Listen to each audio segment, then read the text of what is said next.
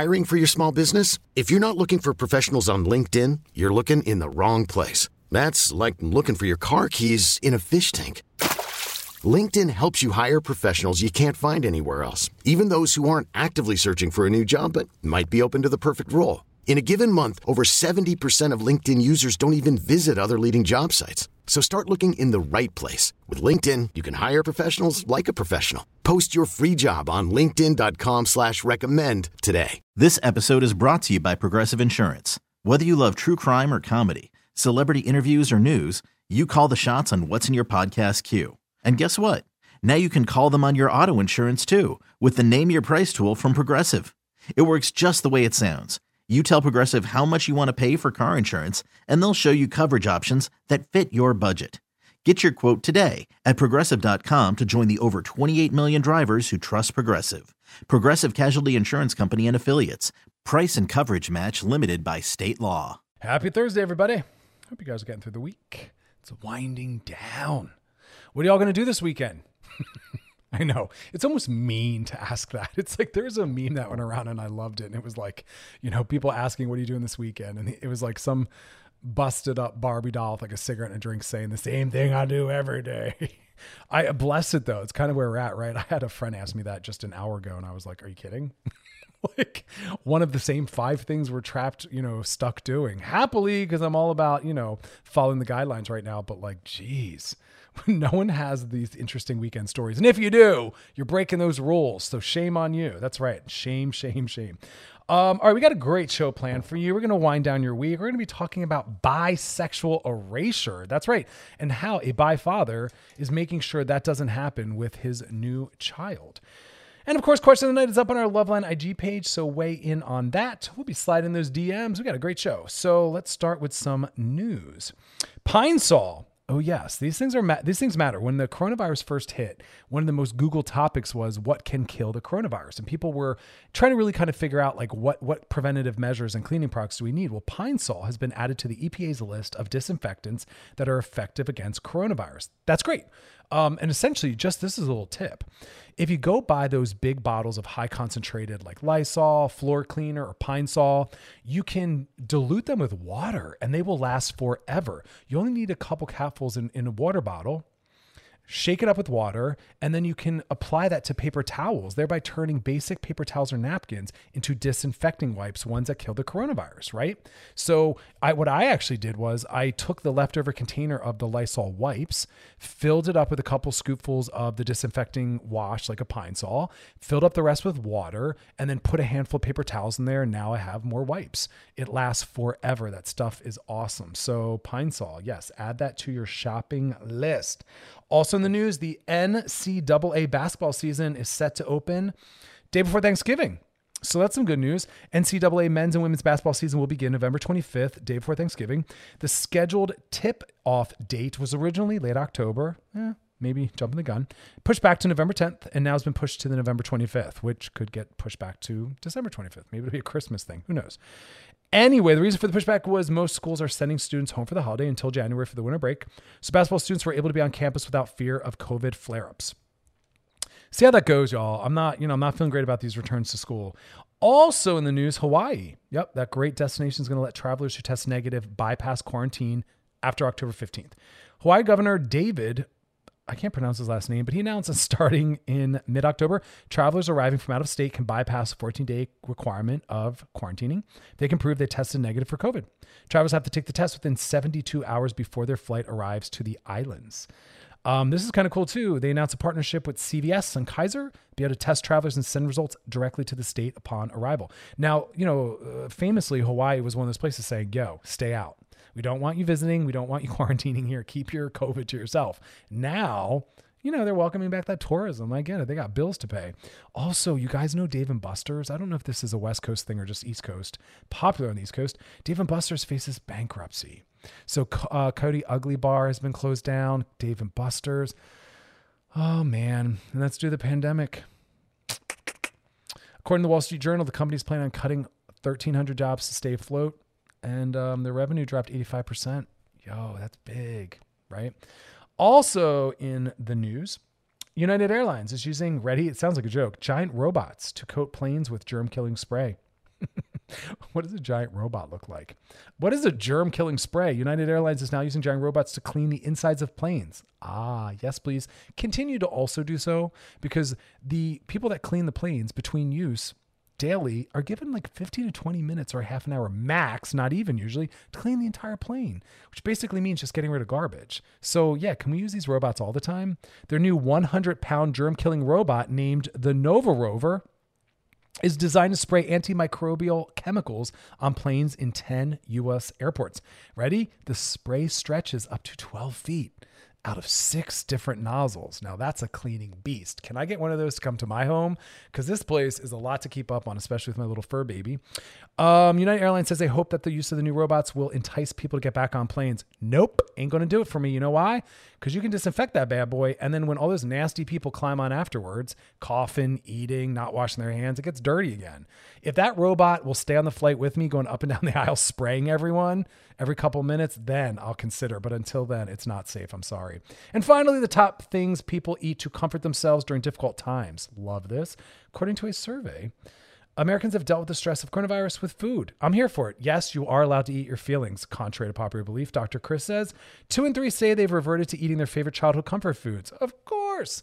Associations there. It's very soothing to go back to that. Um, most people eat their comfort meals five times a week. That's it. I'm eating mine five times a day. Comfort snacks six times. Okay, so what are the top three? Probably not a shocker. The number one comfort food right now that people are turning to is bump a bum pizza. 55% of people are going to pizza. I'm all about it. I eat my non dairy vegan pizza all the time. I make it at home. It's delicious. I make pita pizzas. Get pita, slap on that non dairy cheese, some sauce, some fake meat. Delicious. Number two, not surprising, is hamburgers, 48%. And finally, bump it a bum, drum roll, ice cream, 46%. Who doesn't love that ice cream? All right, y'all. Question night's up on our Love and IG page. Weigh in on that. You are listening to Love Line with Dr. Chris on the new channel Q and radio.com. All right, we're back, and now we're going to go to our next guest, Aluna, whose new debut album, Renaissance, has dropped. Welcome to the show. How are you? I'm good. How are you? I'm doing well. How how is your mental health right now through everything that's going on? You know, it's it doesn't have any kind of consistency. Um, you know, with each new crazy that gets introduced, there's all this kind of fanfare and like cerebral activity, like, oh my God, what does this mean? And then there's these like these dips where everything is blah. And you're like, um, okay, there's no escape from this. I have no way to escape from this. I will just go in a different room to my house. and that's that's kind of the way we got to play it these days. You know, I'm still doing uh, my clinical practice, but doing telemedicine, and I'm kind of explaining that to people. They're saying, "Why is it that I can't count on a certain mood? And if I wake up feeling one way, I can almost promise I'll be feeling a different way." And it's like it's kind of just what's going on right now, right? Yeah, and I think that um, it's a huge learning curve for anyone who hasn't spent how many months indoors? Uh like which is you know a lot of people. So it's a it's like how do you navigate that space? Well let's talk about that. So uh, what impact do you think the current times and the self-isolation has had on the creation of your music? Hmm. well i was very lucky because um, the initial kind of covid time coincided with like mixing and mastering. So it was and that was a huge learning curve for me to to really sit down and listen to every single sound and decide how it needs to be tweaked just a tiny bit on the harmonic scale to sound exactly how you want it to. And th- that's so important. It could be it could mean a song just you don't no one understands it or it brings it completely to life. And having the time during covid um, was has kind of made things like that come into focus and get much much more attention. Uh, and i really really appreciated that. Um, as for like the getting out of your head going crazy coming up with new fantastical ideas out of the atmosphere that is not easy and i was actually just thinking today um, what sort of old uh, original practices do I have for my inspiration and creativity that I can pull out the bag? And I've started doing that, which is really, really helping. And, and what what are some of those? Because I think one of the things that's been interesting to me is asking people what new or surprising forms of like coping or self care have emerged during this time that kind of surprise people. But let's talk about the professional creativity component of that. So, what have you been going back to? One of the fundamental parts of my songwriting practice is the stream of consciousness writing. They're called morning pages. And I think I got this from The Artist's Way, which is a pretty um, common, yeah. well known book. Um, and I love that because it always surprises me. So I'll start writing and I'll I'll kind of get a little exhaustion period after the first paragraph and I'll let myself take a moment and then just carry on. And it's it's interesting how you can kind of almost mold your mind in these different directions. You can be like, okay, mind, um, go crazy, or okay, mind, like go super negative, or like, okay, mind. Now that we've done all those things, just go completely loopy, and you know, at the end of that, you throw it all away. It feels really good, and then you can start writing. I like starting the day that way because I think often we don't realize that whatever we first immerse ourselves in when we start the day could kind of really be taken forward and people jump right on their phones and you don't know what kind of drama or negativity you're going to encounter. So I love that you're holding the space. It's an honest moment you're writing. Um, so something you said, and this was actually a really funny moment. So I was listening to your music and I was at home and I was doing my thing because, you know, I, uh, Get Paid and Warrior right now are on repeat in my home. Okay. And I read the quote that you said, your music is designed to have the same effect at home as it does on a dance floor. And I had that moment where I was like, this is true because I was sitting there like dancing around reading articles about you. Oh, that's yeah, because that's interesting because you know you obviously don't write a piece of music in the club, right?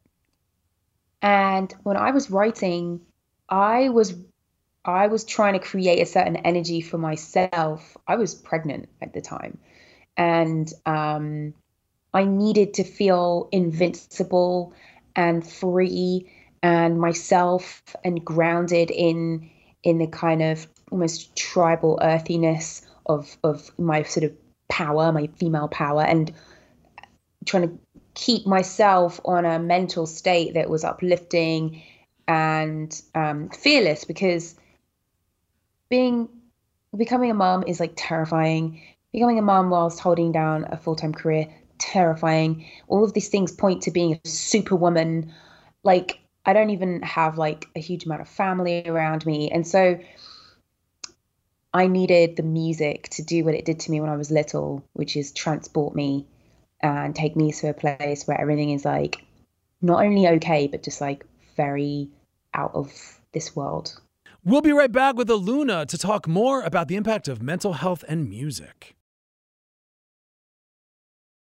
All right, we're back, and now we're going to go to our next guest, Aluna, whose new debut album, Renaissance, has dropped. So, how do you manage motherhood, COVID, and a career? Well, it's, I mean, I was writing that down in my morning pages this morning. I'm not, you're not supposed to share your morning pages. Um, no one's listening. And, it's just hundreds no, of thousands of, of people. Throw that away. It, it, I mean, I was literally like, like writing, like, how am I supposed to do this? And um, I actually just get so much help. I get so much help. I delegate as many things that aren't my direct kind of expertise out as I can, including supporting me. I'm not really qualified to support myself because I am already me and completely nuts. So I go against the first instinct to sort of battle through something and I just go, help. Um, and I've learned that over you know, trying to set goals that are completely unbelievable and then, you know, you try and make them work. And of course, you need help. Collaboration is key. Um, explaining unapologetically that you can't do it is uh, is very important to communicate to someone how they can help you um, and getting used to it and and it's not and just getting used to the sensation of like thinking like am i am i a weak person should i be doing this by, by yourself and then feeling that like moment when someone actually does help you and you're like Hell no. Why would I do this by myself? That's crazy. That's boring and also self indulgent. And it's such, I, I know I, you're from the UK, but in America, it's such an American value to try to do everything on your own, pull yourself up by your bootstraps. And I'm always trying to say, we can also think more community based. We can think more of a collective. Like, let's move more towards that. So I, I like that you're inherently allowing that. That's good. Yeah. Um, I know that people struggle with asking for help. Yeah. And um, sometimes if you want to get better at it, you can find someone you know who is also bad at asking for help and watch them and notice when you think that they need help. Like and you'll that. start to learn about what it is that you do. And like you just, if you break through their thing of not being able to ask you for help from a place of understanding, then there's all sorts of learning going on. So I've been doing that with like other new mums, for example. I'll be like, you need me and then you just wait. and then they'll be like, no, I need you right now. I'm like, I'm coming, darling. I was already ready with my bag. That's beautiful. Um, so I have a question I've been I've been dying to ask someone who understands two different markets, and it, it kind of ties into something else you were saying about your music. So you know, your music is very much a hybrid. Um, it, it, doesn't, as you claimed, meet mainstream expectations, and, and I think that's why people love your music. So is there really such a huge difference between UK dance music and American dance music? Because I know that sometimes I found out they've released tracks only in one country and not in the other. Ah, yes. But in around the world, the genre of dance music, mainstream dance music, is very narrow compared to the dance music that's out there. So, for example, in the UK, there's lots of different types of dance music that over the years have kind of fallen by the wayside because they were never categorized as, as mainstream dance music, like drum and bass, like um, grime is like categorized as hip hop, but it's actually kind of dance music. Um, house and garage never really crossed over to America. Um, but then American, well, dance music, house music, techno was created in Chicago and Detroit, then came over to Europe, and since then has been completely forgotten uh, in terms of its roots. So then you have the whole kind of European idea of dance music that's sort of classified as white music.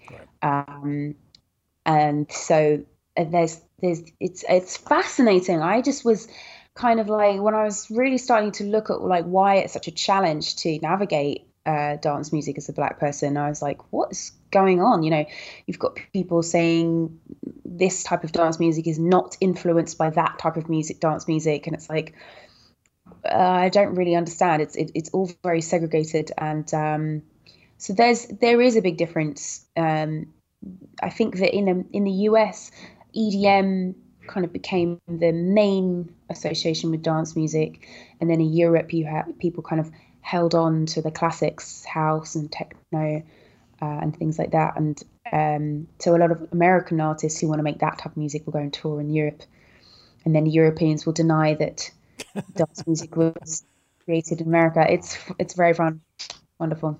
what a world! What a world! Um, and then quickly before we let you go, um, what are your thoughts about returning to live shows and performance? How how safe do you feel about that? How do you think it might be different? What what do you think is going to be new?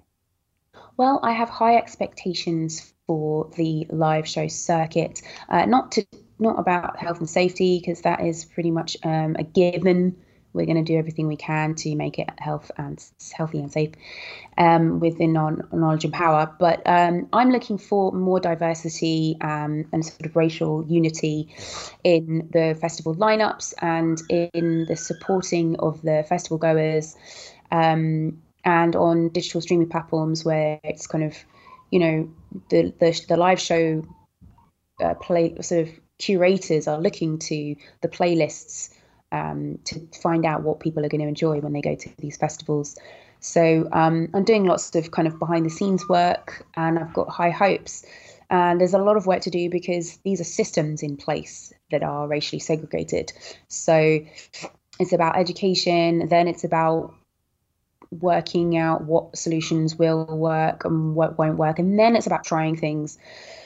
And it's so it's a lot of action. There's a lot of action to be taken. There's no there's nothing passive about it. You there's there's no there's no win just saying like yeah no i totally agree with you that it would be a great idea it's like no you actually have to do something because things have been the same way for a very very long time and virtually set in stone to the point of you know you know if we decide that actually dance music, mainstream dance music should encompass Afro beats and dance hall. Like, how do we do that in the technical back end of things? And how do we do that with the mental shift of like, how do we embrace new things into a genre that seems so clearly defined?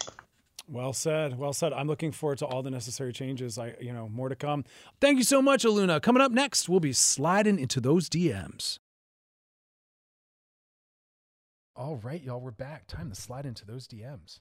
Sliding into the DMs. Sliding the DMs is brought to you by our friends at Trojan Condoms because it's a big old sexy world. We want you to explore with confidence. Here we go. Hey, Dr. Chris. My girlfriend and I broke up after four years. We lived together, and we both agreed that we'd finish out our lease together because of the pandemic. And once it ends in January, we'll go our separate ways. But here's the thing in all caps, it's a pandemic. She's bringing people over constantly, and they're always different. I feel disrespected, but on top of that, I feel unsafe. I've asked her to stop, and she's being petty, saying, We broke up. You can't tell me what to do. I've asked our landlord, and both of our names are on the lease. So basically, I'd have to pay the rest of my rent to break the lease to move. I'm in Los Angeles, and my family's in the Bay, so I really can't pack up and go. Is there anything I can do? Yes, yes, there is. A couple things. Number one, your your ex is very disrespectful, probably in her feelings, his or her feelings, her feelings, girlfriend, and um, is acting out I'm I'm sad to hear that. Because anyone who's living with anyone else needs to respect their safety and should not be bringing people over. So, yes, you should worry. Number two, you can break your lease. Right now, they're not going to follow up on that. Can't quote me on that, but um, you can break your lease. Let her know. You keep bringing people over, I'm out. And then the rent falls on you because right now we're not going to get evicted but um, I'm going to break my lease and it might raise your lease if she sticks around. So let her know you're bouncing.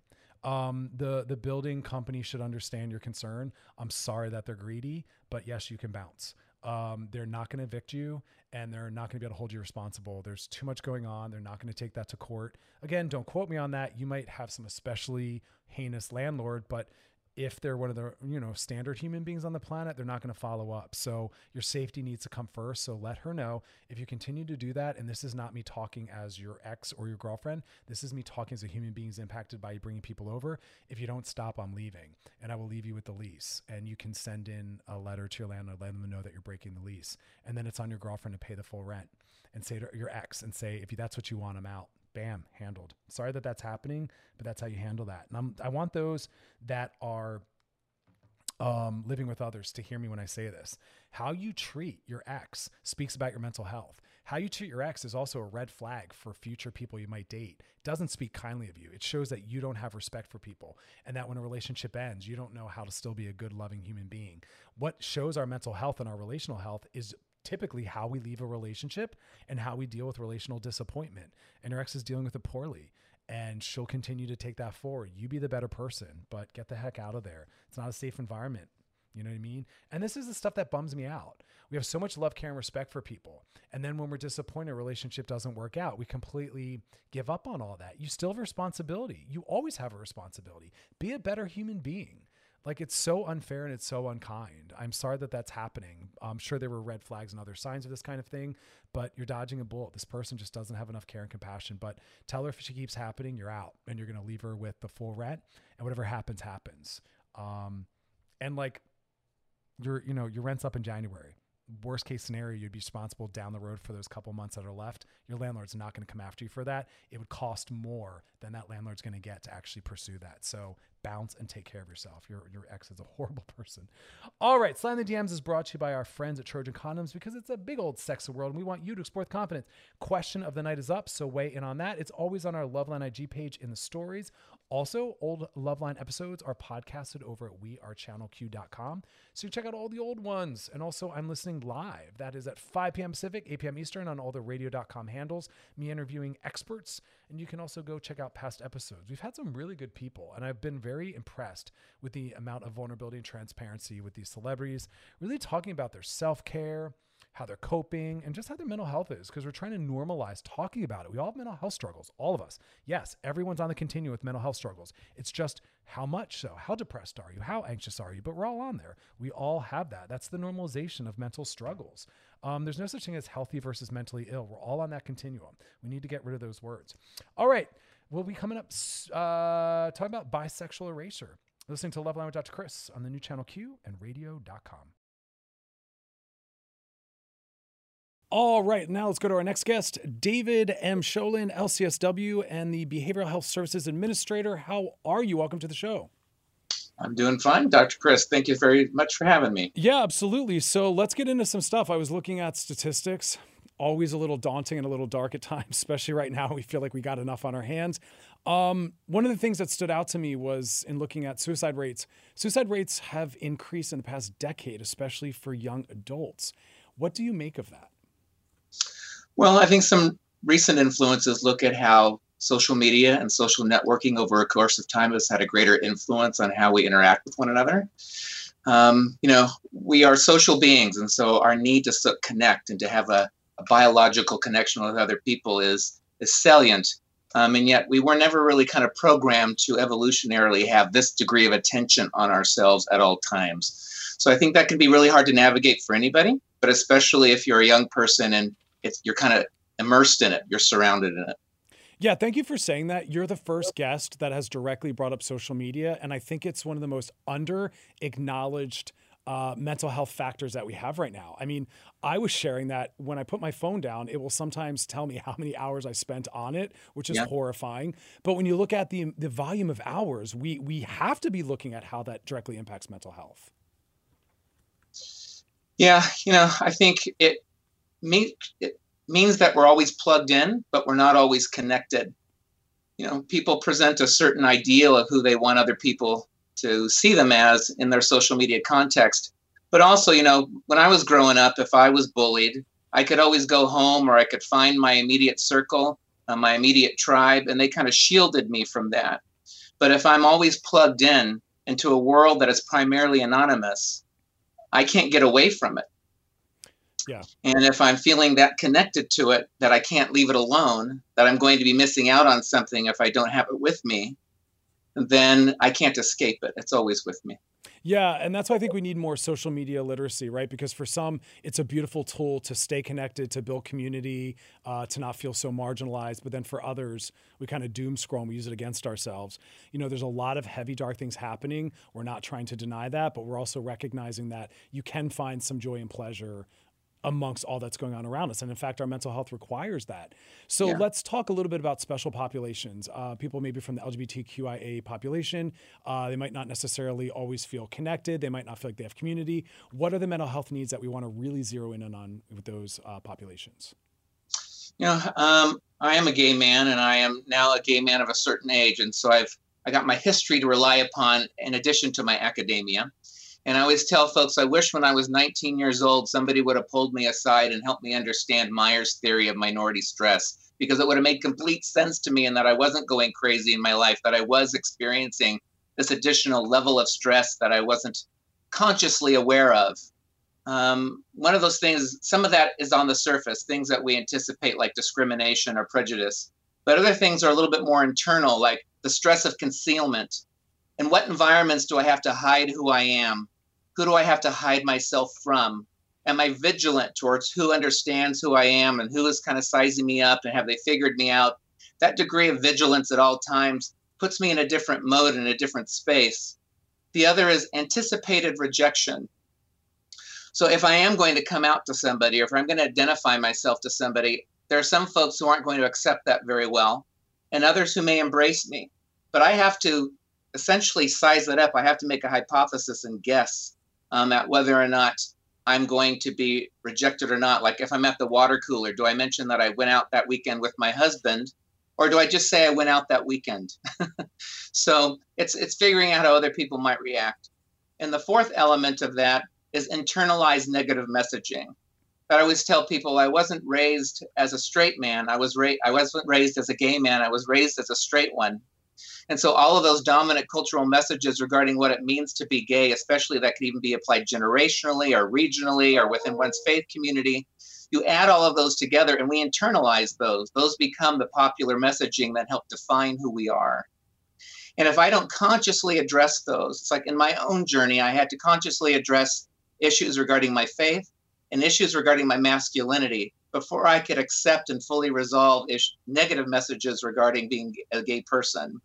So I think it's that same journey, uh, whether you're coming out when you're 12 or whether you're coming out when you're 50. You have to kind of look at those messages and find where you fit in the middle of them and still ascertain a healthy identity of who you are. Wow, beautifully said. And I want to, you know, just put a little pressure on our hetero-identified listeners that, you know, homophobia, transphobia, all these things are created and sustained by, you know, the heterosexual world, and everyone can play a role in trying to dismantle some of those pressures that you just talked about. Well, and we internalize those within the LGBT community ourselves. So even though that may originally came from an outsider's perspective of who we are and how we define ourselves, um, we have internalized those in many cases. And we were raised with those messages. And so in some cases, you'll see internal infighting within community. Um, some of my trans friends say some of the biggest or most difficult cir- circumstances they had to face were from from gay men um, or from lesbian women who were cisgendered. But you know we're all in this same community with these series of letters yet each one of those letters is a separate community. And so, without having a consciousness regarding perpetuating that internally, it's also kind of self fulfilling in some ways, but that we keep damaging each other um, instead of being able to, to create that kind of greater safety within our community. Oh, I love the way you just said that. Anyone that feels, you know, marginalized and exploited, yeah, community is what they most need. So let's make community actually safe for people to, people to excuse me, participate in. I, yeah. I, I love that. Um, and just before we close out, are there any other factors you're worried about right now, whether it's tied to the politics of what's happening, COVID, in terms of mental health? I think all of it. Um, you know, we live in a gestalt. Every little moment that's going on at the same time factors into how we experience the world and we experience ourselves. But with COVID in particular, with LGBT communities, especially people who are dependent upon others, whether that's because of youth or because of income or because you lost your job, um, in environments where you're not out or because you are out and that's punished, if that's at home, you now really have fewer places to escape and receive support. So if I'm sequestered at home, if I'm on a lockdown at home and my parents don't accept me for who I am, that just raises the tension for that particular family, for that particular child. Um, that in the past they may have been able to let some of that pressure and steam go by going out into the community or hanging out with friends or even going to school or to work if those environments were more supportive. And now those are shut down in most cases. So I think it's it's also recognizing that um, LGBT youth in particular, or, or LGBT dependents in particular, uh, may be actually at increased risk during this time period if their support system was not within their own household. Thank you so much, David Sholin. You can catch more of Aluna and David on I'm Listening, our mental health show that airs every Thursday at 5 p.m. Pacific on radio.com. All right, y'all, we are back and uh, we're going to talk about bisexual erasure. It's amazing what we'll believe. we can send someone to the moon. We're like, yeah, we know, we get it, we've seen it. Um, we'll hear horrific stories of, you know, trigger warning, parental parental stuff here, but uh, parents will shove their kids in the car and drive it into a lake. We believe all these wild things, but someone's like, oh, I like all genders. And people are like, I don't know about that. Now we're familiar with women. We let women explore. And if a woman's with another woman, then comes back to identify as hetero still, we're like, okay, we welcome you back. But if anyone engages a penis, you are a penis lover forever. If, if someone who's male identified wants to try being with the same gender, we're like, mm, sorry, you're not allowed to come back. You can't claim heterosexuality after that. It's wild how stigmatizing that is. We just don't believe it. People that are bisexual always like, mm, but they're secretly gay, huh? It is so discouraging and disappointing. And um, being in a same sex relationship doesn't mean you're not bi. Being in an opposite relationship doesn't mean you're not bi. And I love this article. Uh, dad came out saying his name is Lewis Oakley, and um, he's a bi campaigner. And um, he says, Look, I have children. And even though I have a wife, and um, I'm in a heterosexual relationship, I'm still bi, and I'm going to make sure I raise my kids knowing that their father's bi. Their father likes all genders, And that's how we don't let it become something that's stigmatized or not believed. So essentially, he's saying you need to stay out of the closet. And he says he will. He says, One thing is clear having a child is not going to send me back into the closet. My opposite sex relationship and child will add to bi erasure in doing so. Outsiders assume I'm straight, and I'm going to fight that. I love that. And that's why I'm always talking about my own sexual fluidity. You know, there's our our sexual identity and our romantic identity. We sometimes will will only relationship with a different gender that we're interested in sexually and vice versa. But, you know, I've been with every gender expression, literally every gender expression. I really define as queer sexually fluid. That's really the most honest self definition. Um, but I love this. And he said, you know, look, strangers are going to meet me and they'll make an assumption, but it's not true. And I correct people. And he said, if I can't be honest with my kids, then I'm raising children in a, in a biphobic, homophobic environment. And I agree with that. Biphobia, homosexuality, none of those things, there's nothing wrong with that. We should acknowledge them, talk about them. And if a parent is bi or pansexual or whatnot, share that. Let your kids know, hey, mom, mom's into all genders, dad's into all genders. Gay people exist, trans people exist, bi people exist, queer people exist. We have to normalize it, get people familiar hearing it and seeing it. So I love anyone in a hetero couple with children saying, I'm bi, and they talk about it. Doesn't make you straight by default. And it doesn't need to be dramatic. It's not throwing anything in anyone's face. It's living proudly and living honestly, you know, and that's that's what the work looks like. And so I absolutely, absolutely love that and support that. And we need to do more of that. Because again, the work isn't about coming out of the closet, it's removing the closet. If we stop assuming everyone's straight or even cisgendered until proven otherwise, then we don't put the labor on trans, fluid, or bi or gay people to come out. It's not fair for them to have to do that. Let's stop assuming. When you meet someone, just say, Are you in a relationship? How's your partner? Let's not assume straight until otherwise, right?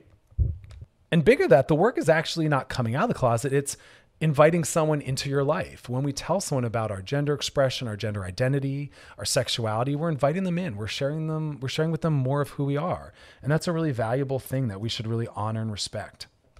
And finally, I want to kind of switch gears over to another topic, and this one's about you know, kind of pushing forward into this exact topic, how do we bring someone more into our lives? And one of the questions that comes in, we haven't gotten in a while in the DMs and just in general is how do I kind of bring my partner more into my creative, diverse sexuality, which for some people they call it fetish or kink. I call just diversity and creativeness because we all are. We're all more we're all more diverse and creative than we let on, but we don't feel safe because we live in a very stigmatizing culture and people are afraid of being seen as bad, dirty, perverted. We all are. Very few people have a truly vanilla basic sexuality. That's the minority. That's about 20% of us. And when someone invites you in and tells you more about themselves, honor that, value that. That's intimacy building. That's someone wanting to be more known by you. That's an act of care and love, not something to shame. So we talk about this kind of stuff endlessly because it's really about reducing the pressure, guilt, and shame that we carry, especially with someone who is our sexual outlet. For those that are in a monogamous relationship, remember your partner is your only sexual option. And so if they have the bar dropped low and a lot of sexual anxiety, well, you're limited by that. And so how can we expand and push on that? Well, by coming out fully to our partners around our gender identity, our sexual identity, our kink identity. We shouldn't be in relationships to limit ourselves, right? We don't get into partnerships so our lives can be limited. We don't get into partnerships so we have this other that can reflect back shame about who we are, right? And when people are single, they're more willing to take risks with, with individuals because they don't know them. They don't, they don't, ha- their opinion doesn't have as much weight. There's not going to be an ongoing awareness that they know who we are. But when we get into more committed relationship, it gets more fragile, right? We don't want to lose them. How they feel about us has more meaning. And so we start withholding. But that's how we limit intimacy and that's how we start to put pressure. And that's why we start to sometimes act our sexuality out outside of our partner because it's not safe to bring it in. But the work should be being known more and being with someone, it should be about creating a safer container. And so start disclosing early on, start disclosing through the whole relationship. And that's really a way we challenge our partner's maturity, their love for us, and how safe this container of commitment and trust really is, right? We test it by pushing on those boundaries.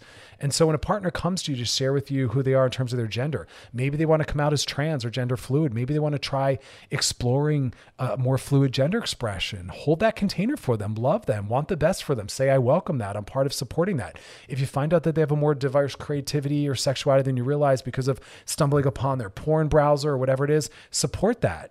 You know, be the kind of person that they can go to and share these things with you. Don't be the kind of person that isn't safe to be gone to because you're judgmental and shaming. And how you comment on other people out in the world, they're hearing you and they're hearing what your limits are. And if you're shaming other people's gender expression, sexuality, body shape, or size, you're saying to them, I'm not safe for you to come to me about those things. and you want to be. That's the sign of a good partnership. That's the sign of a strong partnership. That's a sign of a relationship that's sustainable. So pay attention to that. That stuff matters. Um, all right, coming up coming up next, we got the question of the night. So still some time to win on that. That's on our IG page in the stories. And then we're going to close out the show at DM. So we'll be back in two minutes. That two minute promise. You're listening to Loveline with Dr. Chris on the new channel Q and radio.com. All right, y'all, we're back. It's time for question of the night. According to Cosmo, the side of the bed you sleep on says a lot about your personality. Bum, bum, bum, bum. Oh, it's going to get good. Left side says more cheerful, capable of carrying heavy work. Enjoy stressful days. Enjoy stressful days. That's an odd comment. They're calmer. Person who sleeps on the right side is more sleepy. They're a procrastinator. They're prepared for worst case scenarios, less positive and stressful situations. Okay, this is really stupid and ridiculous. Um, but we're gonna go with it. I I used to sleep on the left side. Now I sleep more on the right side. But when I'm in a relationship sharing a bed, I go back to the left side. What does that mean? That means I am a very comprehensive, well-rounded person with all attributes. Thank you. I'll take that. Very holistic. Uh, so 50% of people are right sided and 50% are left sided. And I want to know if that's contextual. Is there a difference when you're by yourself versus when someone's in the bed with you? And does the person who's in the bed with you matter? Because again, like I said, I normally go right for the left when sharing a bed. When I'm on my own, I go more to the right. What is that about? Interesting stuff. First person said, Wow, this is spooky. Accurate for me and my partner. Bam! All right. Because again, remember, left side, more cheerful, enjoys more cheer. Left side is Left side is um, more cheerful and calmer. Right side is sleepier and a procrastinator, less positive stressful situations. Some people are like, I think I'm going to flip sides and I'm going to become more of that person. Um, somebody else said, wow, literally so accurate wait, you guys are blowing my mind I call this stupid. Maybe I'm wrong. Maybe there's something more to this than Dr. Chris realizes. Somebody else said, I mean, I sleep across both sides, so definitely cheerful, but always prepared for the worst. See, I find this stuff so fascinating because I don't know what the study was really looking at when they were assessing this. You know what I mean? So, you know, that's interesting to me. But that's why we got to take these studies with a grain of, grain of salt. You'll read some things, you'll be like, wow, that's dead on. And others like, yeah, not at all. And so be very thoughtful. This doesn't have to be destiny, but these kind of things can be really interesting. Um, you know, there's all sorts of things about like if one finger is longer than the other. What were some of the other ones? I remember the different finger lengths. God, I can't remember the other ones, but I remember when I was a kid, there's so many quote unquote tests. And uh, that's one of them. Which side are you on? It kind of, in my mind, rolls into the astrology stuff a little bit. You know what I mean? If you guys know some of those other tests, send them into the DMs for Loveline. I want to hear what they are because there's ones around. It's supposed to define your sexual orientation, all sorts of wild things based on like there's the birth order stuff. There's like the different finger sizes. Now apparently there's a side of bed that you sleep on. I love the world. I also love when I look at some of the studies and I'm like, you needed to do a big study to determine that. We already knew that. Not to knock science at all, but sometimes it's a little ridiculous. But I love that one. It's a little bit also like some of those um, astrology things we said. All right, that's our question tonight. As always, that's up on our Loveline IG page in the stories. Weigh in on that. I love you. I love you all that participate and are vulnerable. I love you too. That's funny. I saw a meme and I'm going to start doing more of this where it said, I love you. And it might sound strange to hear someone that you don't know tell you, I love you. But if we can hate people that we don't know and we've never met, then we can also love people that we don't know and we've never met. And I thought, what a beautiful point. And I'm trying to practice that. People will literally hate entire genders, sexual expressions, races, classes of people. Never met them, don't know them. We even see it on online dating. Ruling out entire races. We'll never date them. I'm not attracted to them. Don't haven't seen them, haven't met them, but they already know offhand. Okay. Why can't we then love people we've never met deeply?